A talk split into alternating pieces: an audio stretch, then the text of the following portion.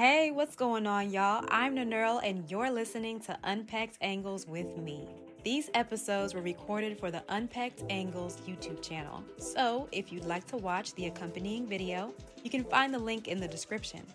If not, feel free to sit back, listen, and enjoy. Thanks for tuning in.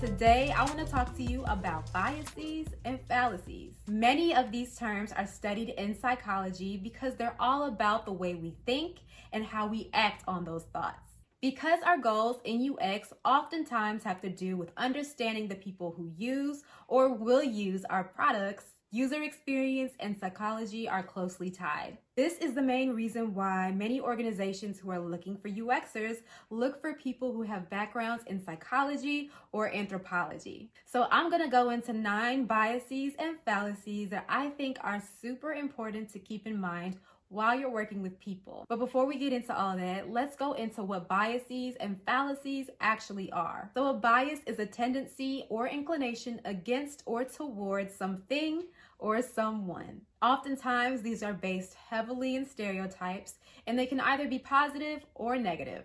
They help to shape our thoughts and the way that we think about different people, groups, and situations. Whereas a fallacy is a mistaken idea or conclusion due to flawed logic.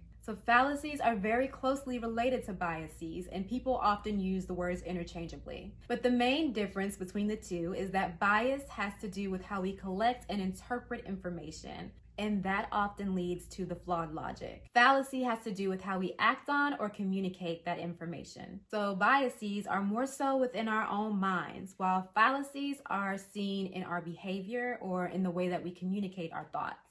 It's important for us to be aware how we process and communicate our thoughts and ideas so that we can improve our critical thinking. Not only will this help us be more successful within UX, but also as a member of a team, which brings us to the nine biases and fallacies that I want to touch on that I think are important to keep in mind and be aware of when you're working on a team and creating a product.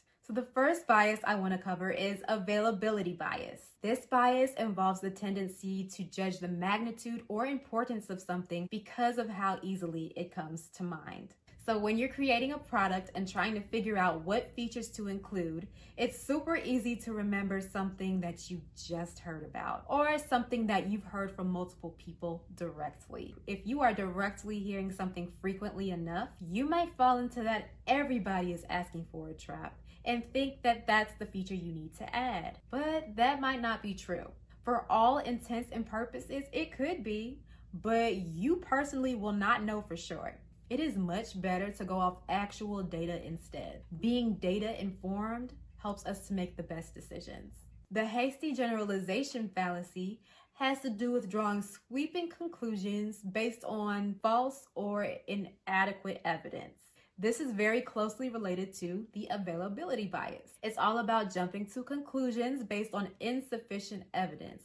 Just because a whole bunch of people are saying it to you does not necessarily mean that that is the best way to go. This is why it is so important to validate information. So look at your data if you have data. And if you don't have data, figure out how you can get data. This can involve doing a lot of user experience research to really understand what's actually needed. However, on the flip side, we have the slothful induction fallacy. This fallacy has to do with failing to acknowledge and come to a conclusion on something, even though there is enough evidence to back it up.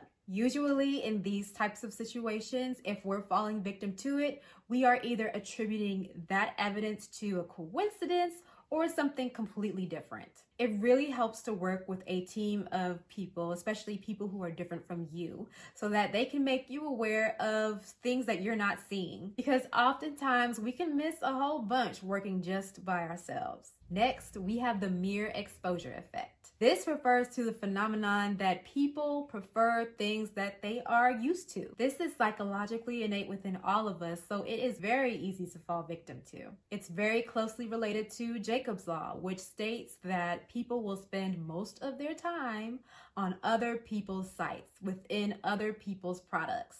So, when it comes to creating a product, the more it looks and behaves like something that people are already used to, the more likely it is to be accepted. People will adapt to that a lot more quickly. They won't have to relearn the basics, which is going to save them a lot of time. Now, this doesn't necessarily mean straight up copy people. That's not what I'm saying. However, if you are going to change something that is conventional across the board, you need to have a very, very good reason. Next, we have confirmation bias. This bias happens when we embrace information that supports our point of view and reject or just flat out ignore information that's factual that contradicts it. Now, it is very easy to fall into this way of thinking. When we are super passionate about our companies or our product and what we are doing, the problem that we are solving, what we're building, we really need this test to go a certain way so that we can validate our hypotheses or our ideas. Clearly, like this is no good.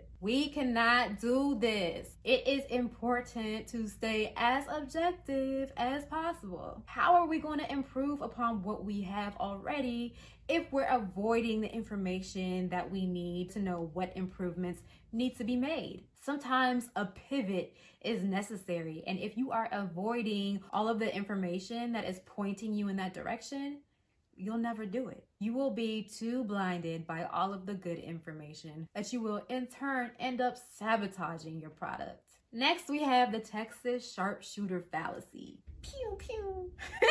this one's name, I think, is my favorite. This is closely related to the confirmation bias and comes as a result of that type of thinking process. So the name comes from a story about a Texan who was a sharpshooter, obviously. And the story goes he shoots into the side of a barn.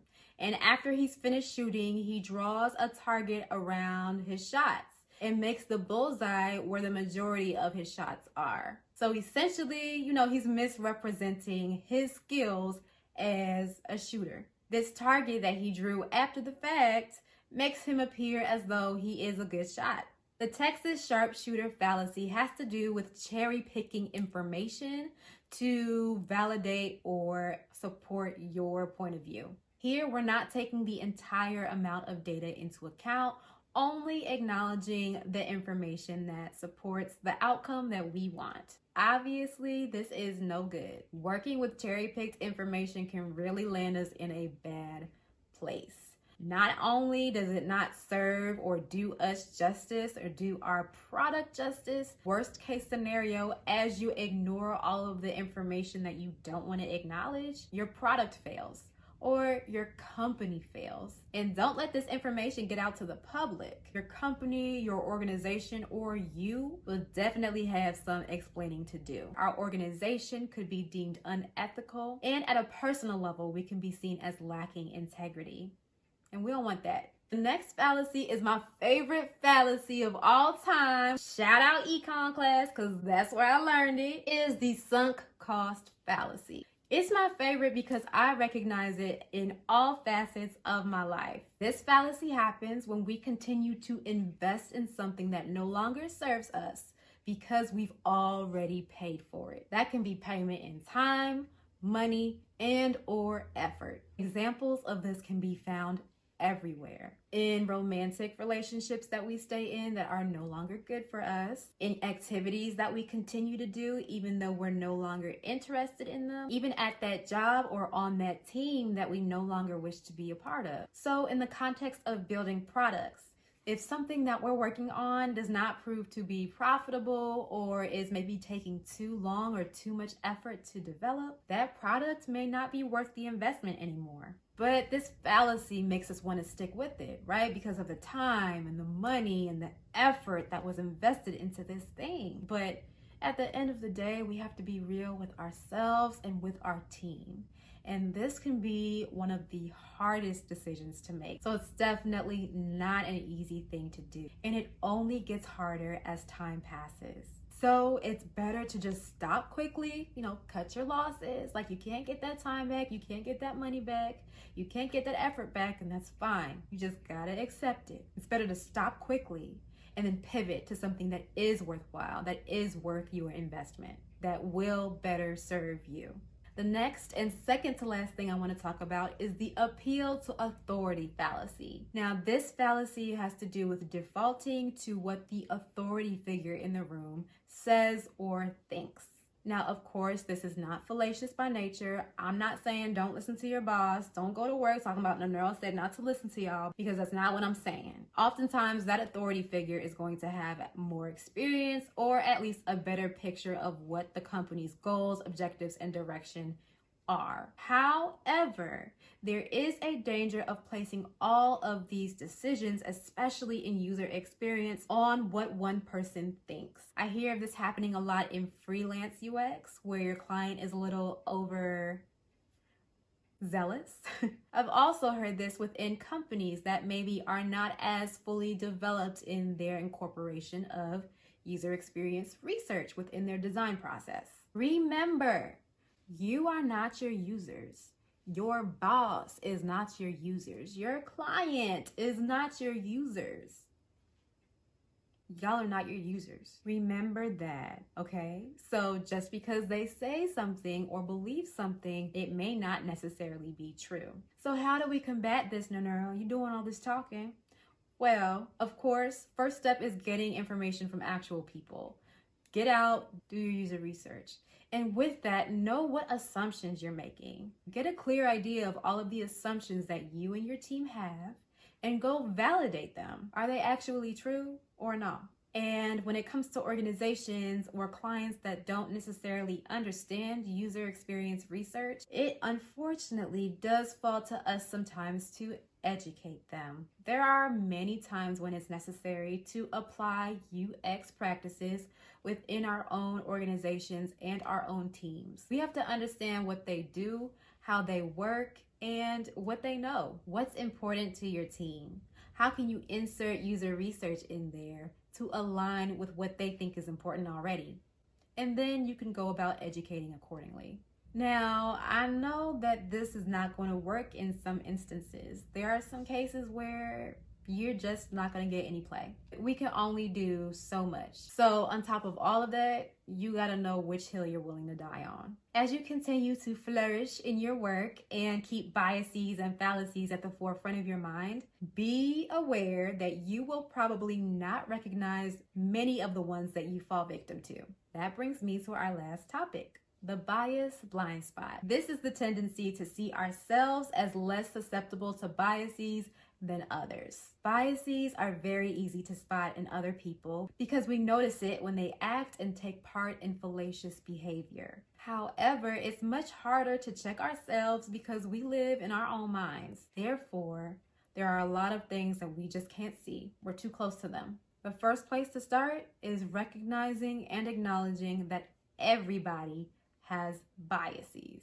No one on this earth is completely objective. No matter how hard we try, we all have different perspectives. We live in our own worlds. We all have our own mental models. That is the way we know the world and how the things in it work. So, once we come to a place of understanding that, we'll be more likely to ask for that second opinion or even ask for feedback on our thoughts and our ideas, no matter how uncomfortable it may make us. Biases and fallacies are rampant, and it's not necessarily a 100% bad thing. But being aware of them and knowing how you think and how you process information and what you do with that information is what's most important.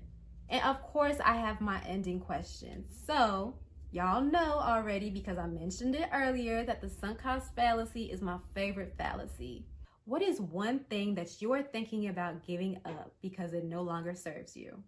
And I'm going to challenge you to go ahead and let it go and not feel guilty about it. Let it go. And so that is all I have for you guys today. I hope you enjoyed this episode on biases and fallacies. If you liked what you saw today, be sure to subscribe. And if you want to get notified about when I'm posting, hit that notification bell as well. I post every other Wednesday. And so hit us up with any questions, comments, concerns that you have. Hit me in the comments, or you can visit the website at www www.unpackedangles.com. And while you're there, you can sign up for the newsletter. I send a newsletter out every couple weeks, updating you about the new video and also any resources that I have to provide. You can also catch us on social media. So if you want to hit us up on Instagram, we're at Unpacked Angles. And I'm on IG and Twitter personally as well. So if you want to hit me up there, I'm at Naneural underscore. Let me know what you're doing, what you're working on, what you got going on. Until next time, y'all, I will catch y'all in the next episode. Deuces.